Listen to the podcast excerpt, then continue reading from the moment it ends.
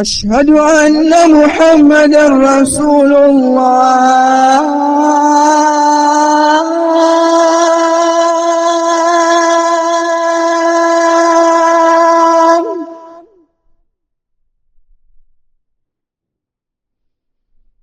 حي على الصلاة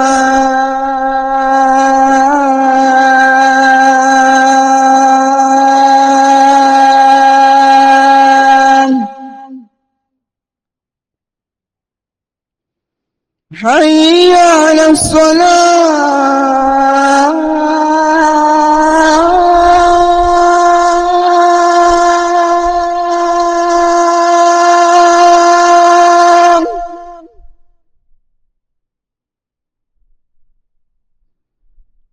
حي على الفلاح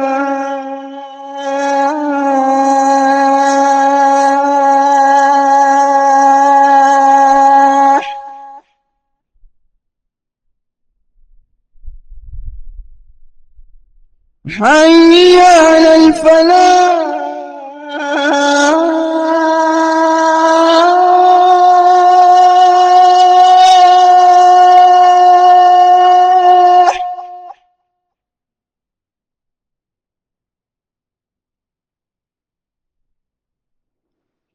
الله أكبر الله أكبر لا إله إلا الله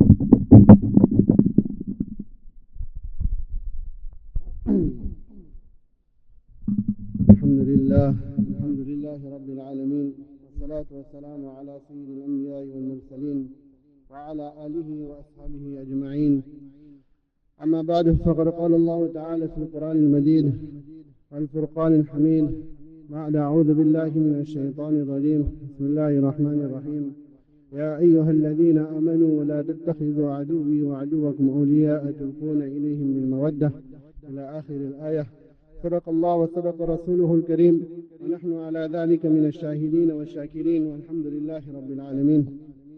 Respected elders, ulama ikram and beloved friends,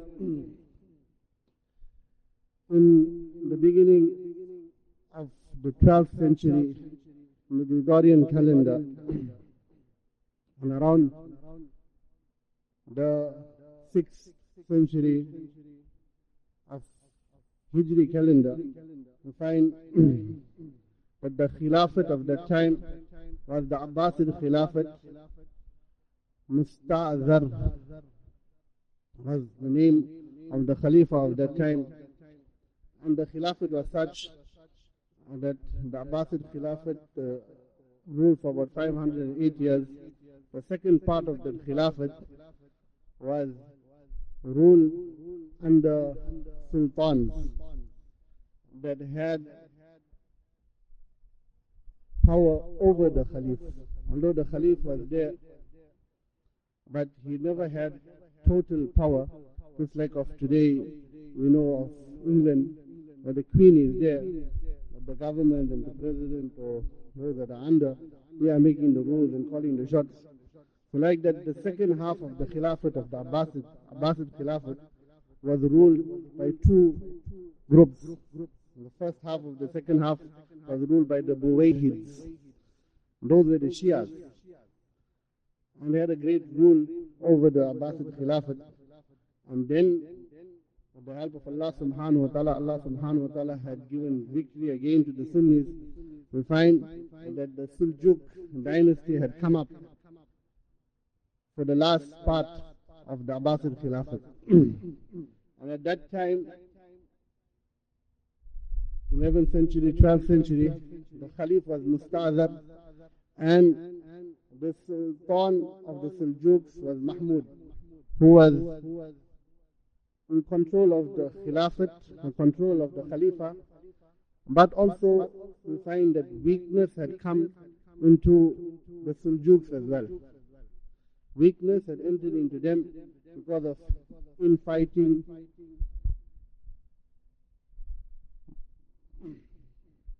there was two brothers, one was Muhammad and Barqiyyah. These two were fighting over position, over leadership.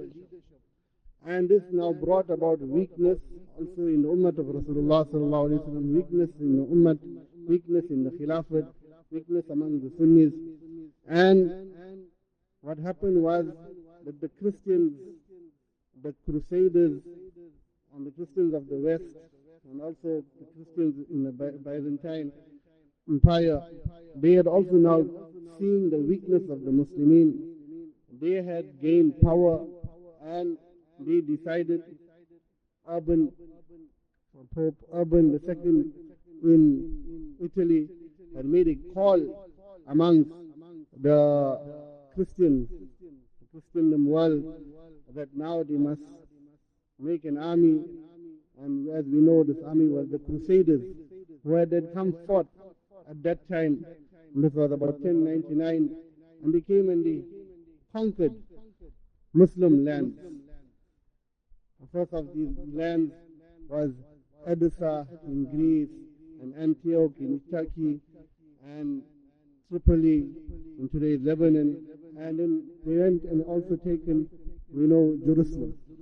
So in ten ninety-nine, the holy land, the land of Anbiya alayhi salatu wasalam, from the time of Umar radiallahu ta'ala anhu, was in the hands of the Muslimin, and they had went and massacred and conquered Jerusalem, as mentioned, with about seventy thousand, in certain riwayat, Muslims were killed.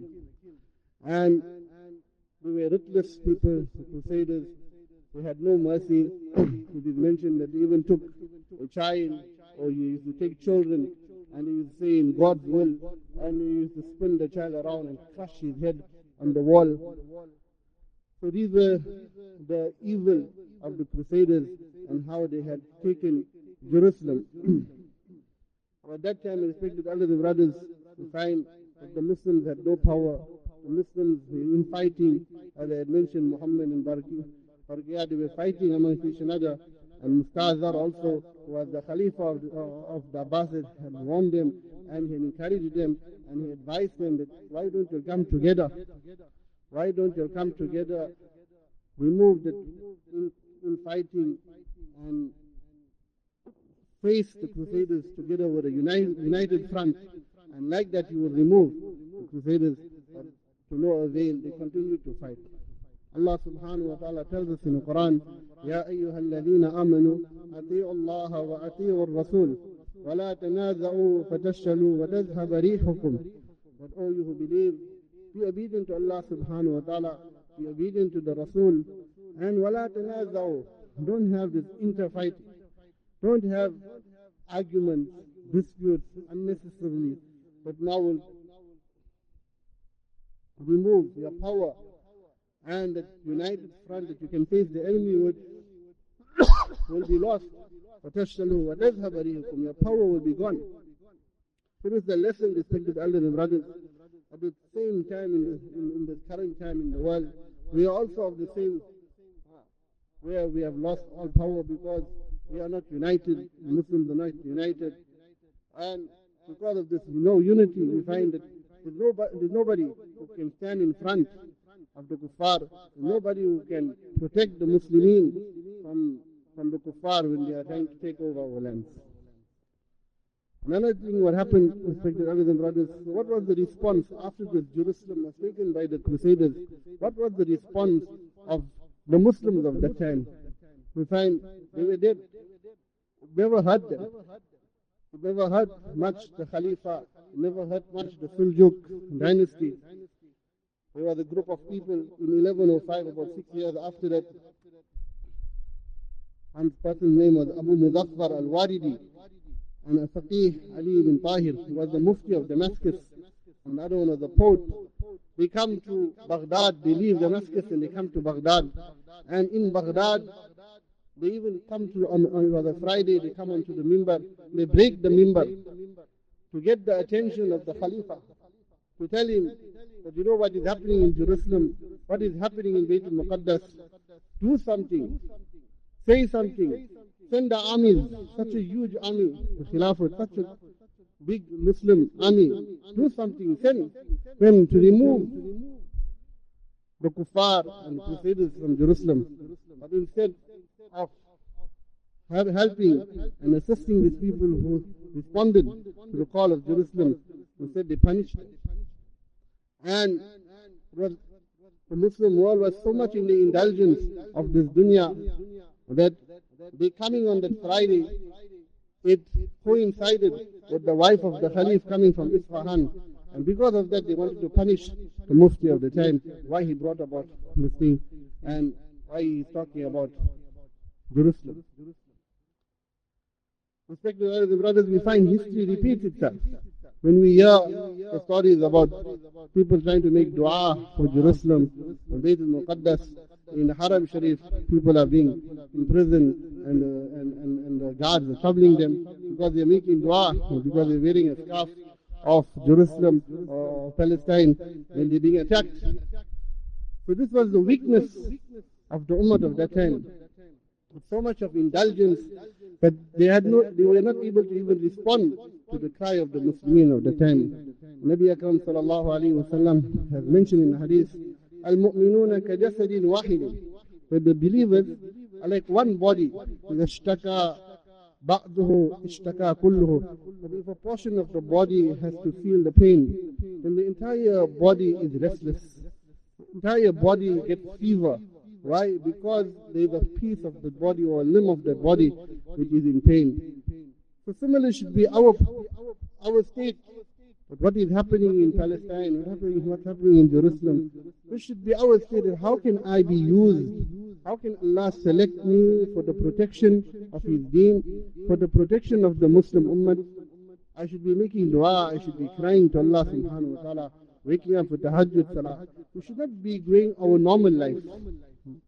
So sad, respected elders and beloved brothers, that this period of of Nahusat, evil that passed this January, December period of where evil was taking place, and how many of our Muslims were involved, and at the same time, a piece of our body, a piece of our Muslim Ummah is suffering and dying, and is getting tortured, but we are involved in haram and sin, and true contrast.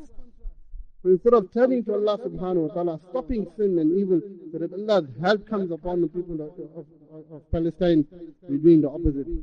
So this was the condition at that time as well, that the Khalifa and the Khilafah, they were indulged in the worldly affairs and the extravagance and the comfort, so they were not worried about the Muslim Ummah.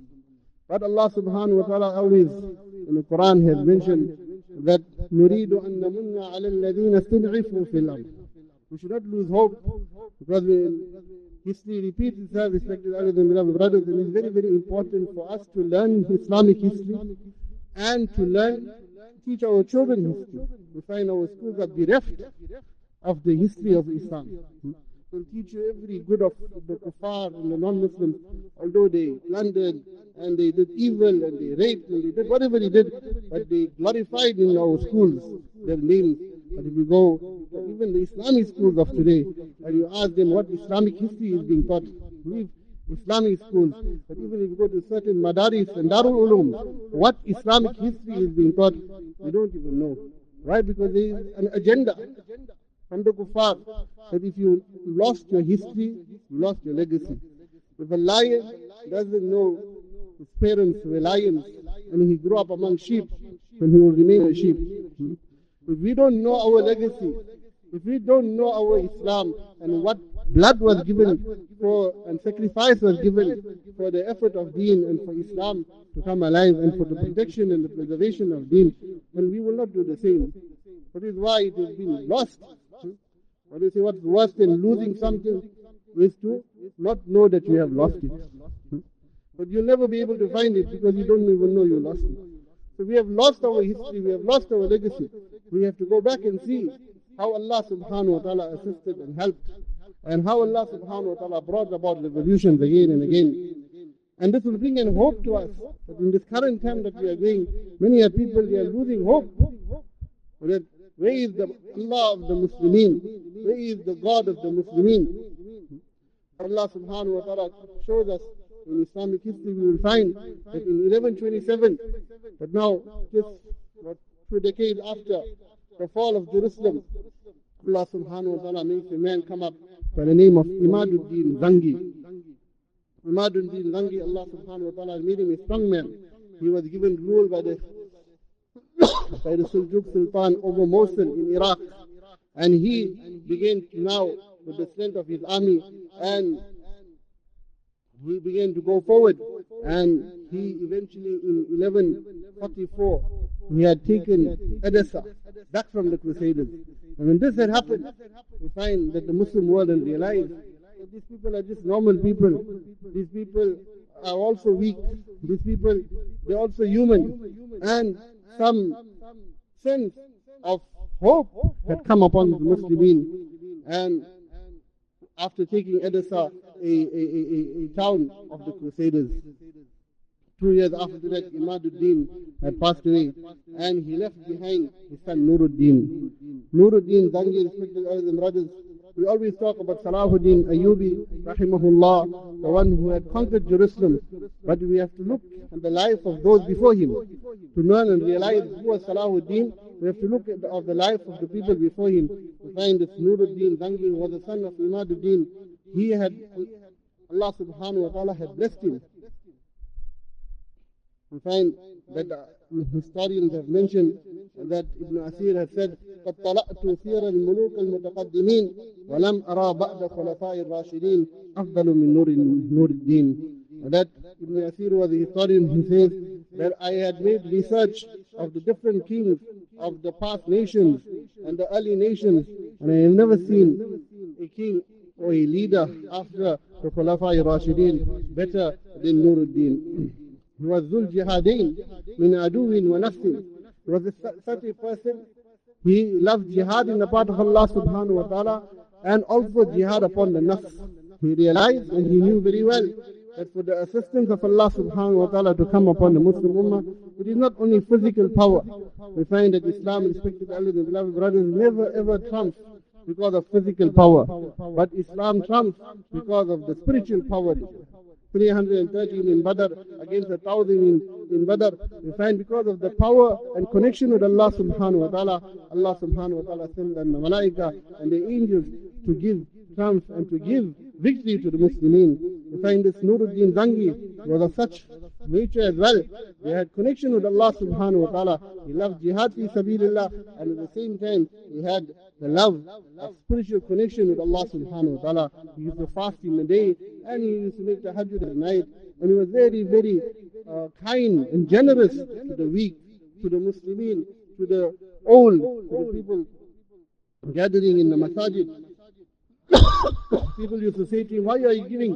Why are you giving and distributing wealth amongst the old and amongst the people sitting in the masjid?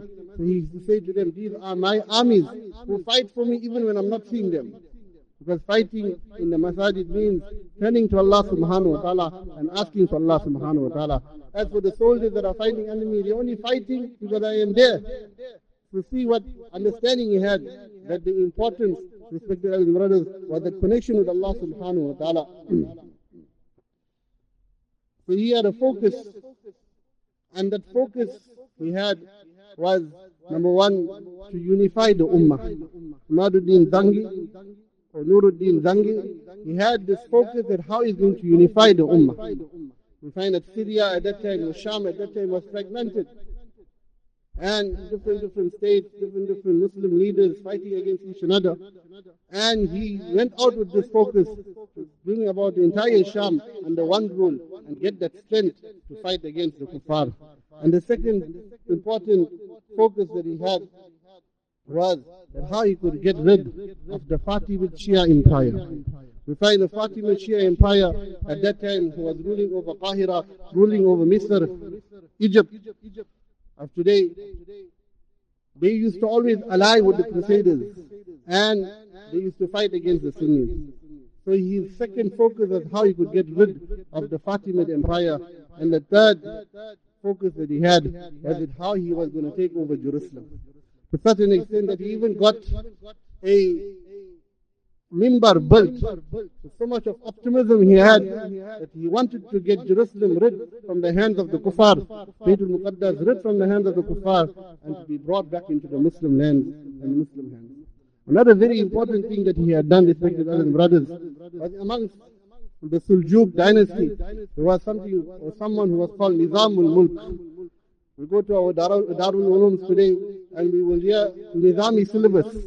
The syllabus that we learn in our Darul and Madaris came from that time, about a thousand years ago, more than a thousand years ago. And in this Madaris, we find that Nuruddin Zangi, he went to the ulama and went to the scholars and got the ulama to write books and he got the students to learn about Beit al-Muqaddas. Many of us, we don't have that feeling for Beit al-Muqaddas because we never learnt about it. We don't know the importance of Beit al-Muqaddas because we haven't learned the hadiths of Rasulullah sallallahu alaihi wasallam, and we don't know about the greatness of these places because we never studied the hadith of Rasulullah sallallahu alaihi wasallam. So he went around in the madaris and he made the men teach the students. Ala wa inna al-iman idha waqa'at al-fitan bisham. But know well that Iman, when the fitnas come in the end times, that no Iman will be in Sham, Iman will be in Sadia, Iman will be in the land of Sham. Ya'tu bali Sham, Nabi Sallallahu Alaihi Wasallam said three times, Ya'tu bali Sham. Sahaba asked, Walima dhalika ya Rasulullah, why, why are you saying Tuba and glad tidings be for Sham? Rasulullah Sallallahu Alaihi Wasallam had mentioned, Tilka malaikatullah, Ba'asitun adnihatahu ala Sham. That the malaika are spreading the wings around Sham. And like that many hadiths Rasulullah sallallahu alayhi wa sallam mentioned, there are books written that so much Rasulullah sallallahu alayhi wa sallam emphasized of the importance of Beit al-Muqaddas. So this we should be teaching our children, and also we should encourage them to learn and understand the greatness of Beit al-Muqaddas. So when this is brought in front of us, we also have this feeling that the lands of the Muslims are being taken away. Another very important lesson that we learn, respected elders and brothers, is eventually we find that Nuruddin Zangi, he sends Salahuddin with his uncle Asaduddin Shirkuh, sends him towards Egypt.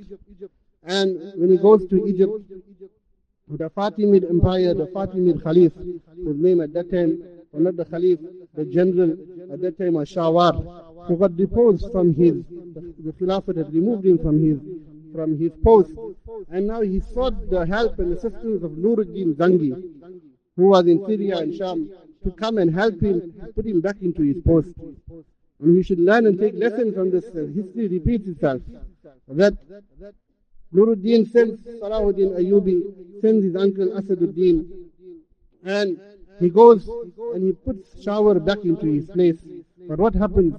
Cut the long story short, the Shawar again goes against his word, and he now allies with the Crusaders, and the Crusaders now come against Nuruddin Zangi, and Shirkuh comes against Shirkuh, and we got this side the Fatimid Empire, and we got the Crusaders on the other side, and they begin to try to remove the Sunnis, uh, Shirkuh and Salahuddin Ayyubi. Allah subhanahu wa ta'ala has protected them, and they made a certain maneuver, and they had got saved. But the lesson that we learned, respected brothers and brothers, even in current times, that our enemy, if he is doing good for us, we know well there is some plot behind it. يا أيها الذين آمنوا لا تتخذوا عدوي وعدوكم أولياء تلقون إليهم بالمودة. A very very important lesson that Allah subhanahu wa ta'ala teaches us. Hatib ibn Abi Balta radiyallahu ta'ala, who was a sahabi who was who took place took part in the battle of Badr, and in the conquest of Makkah, when Rasulullah sallallahu alaihi wasallam was going to take over Makkah, he had some connection with the people of Makkah, and he sent me a letter. And for the long story short, Rasulullah sallallahu alayhi wa sallam found this letter, and Allah subhanahu wa ta'ala revealed these verses. That do not take, Ya ayyuhal ladheena amanu, you believe, La tattakhizu aduwi wa aduwakum. Do not take my enemy and your enemy as friends. Tulquna ilayhim bil mawadda. You show love to them. Because when the time of the crunch will come, respected elders and brothers, we find that the enemies of Allah subhanahu wa ta'ala, the enemies of the Sahaba radiallahu ta'ala anhum, the enemies of the Anbiya alayhi salatu wasalam, they will turn against us. They will again, turn against us. So even if your enemy is showing you some goodness, they know there is some deception. Allah subhanahu wa ta'ala tells us in the Quran, Ya ayyuhal ladheena amanu. Allah subhanahu wa ta'ala talks about the Masjid al-Dirar, where Allah subhanahu wa ta'ala says to Rasulullah sallallahu alayhi wa sallam that do not go and stand and make salah in Masjid al-Dirar. Rabbi, the munafiqeen of that time, they had built this masjid and for Rasulullah sallallahu alayhi wa sallam to come and stand and make salah. Rasulullah sallallahu alayhi wa sallam, Allah ta'ala commanded him not to come and stand in this masjid. Why? Because the masjid al-Ussisa ala taqwa min awwali yawmin haqqan taquma fihi. It is more rightful for you to go stand in the masjid, the masjid of Madani, uh, the masjid of Medina, and not to stand in the masjid where the munafiqeen, the hypocrites, have built. Why? They are against you, and they make you think that they are with you, and then what happens? They turn against you. So this was happened in in in Cairo, in in Misr, in Egypt, and we find that Allah subhanahu wa ta'ala protected them. When Salahuddin, time is running out, Salahuddin Ayyubi rahimahullah, Allah subhanahu wa ta'ala had granted him power, and he also had the same focus, the same focus of how he got rid of the Fatimid empire eventually, and then he unified the ummah of Rasulullah sallallahu alayhi wa sallam, he unified the, uh, the, the Sham and Misr, brought them together, and together with that, they went together, and with an entire huge army, they go towards Tiberius, uh, uh, towards Hittin, and a, a, a, a battle that had taken place. And after the battle of Hittin, we find that Salahuddin Ayyubi had taken Jerusalem again after eighty-eight years. Very, very beautiful story. The Jummah platform is not enough to explain the importance of the story and the importance of the taking of over of Jerusalem by Salahuddin Ayyubi. It's not enough. We should listen and learn the lessons from uh, from, from from the stories of Salahuddin Ayyubi. And very, very important that Salahuddin Ayyubi, at the end, when he has taken now taken over Jerusalem, we find he doesn't enter like how the Crusaders had entered, and they had massacred, and they had raped, and they had hurt. But he enters with peace. He enters by showing mercy. He enters with love, and the people had seen that this was the Muslim Ummah. This is the Muslim Ummah. Allah subhanahu wa ta'ala make us understand and realize. To conclude, at the end when they were decorating the minbar of Jerusalem, eventually after they had taken it over, then they were thinking what ayat they're going to put inside, what ayat they're going to write calligraphy inside the, the dome of uh, of Jerusalem, or of Beit al-Muqaddas, and they had eventually agreed on writing the first twenty-one ayat of Surah al-Taha. And in this ayat, Allah subhanahu wa ta'ala mentioned to Musa alayhi salatu wasalam, وَمَا تِلْكَ بِيَمِينِكَ يَا مُوسَى فَإِذْ يَهْنُ مُوسَى عَلَيْهِ الصَّلَاةُ وَالسَّلَامُ قَالَ هِيَ عَصَايَ it is my asai, it is my stick. Throw it, Ya Musa, alqiha Ya Musa, throw it, O Musa. When he threw it, then it became a huge snake, and he started slithering, and he became fearful. Then Allah subhanahu wa ta'ala says, Khudha ya Musa, wala takhaf, take it O Musa, I don't fear. Sana'idaha sirataha al-ula. So it will come back to its first and initial form. So the reason why they had put these ayat over there was that once Jerusalem will go from the hands of the Muslimin, سَنُعِيدُهَا سِيرَةَ الْأُولَىٰ. Allah subhanahu wa ta'ala's plan also that He will bring He will bring it back into the hands of the Muslimin. So we should not lose hope in the mercy of Allah subhanahu wa ta'ala. We should take lessons from history. We should learn history, take lessons, and also respect the other brothers. Bring dua and connect to Allah subhanahu wa ta'ala. Spiritually connect to Allah subhanahu wa ta'ala. That Beit al-Muqaddas is ours. Beit al-Muqaddas is mine and yours. If a dua passes and we don't make dua for Beit al-Muqaddas, then there's no we are showing that we are not part of it. We are showing you are not part of it. So we should make dua to Allah subhanahu wa ta'ala. Allah subhanahu wa ta'ala brings the Muslim land back into our hands, and how we can be part, take an active part by making dua, by reading salah, by voicing our concerns, and also getting ready, making ourselves fit. If the call of jihad has to come, we must be ready for jihad to bring back the land of Muslims into the hand of the Muslims. Allah Ta'ala grant us the tawfiq.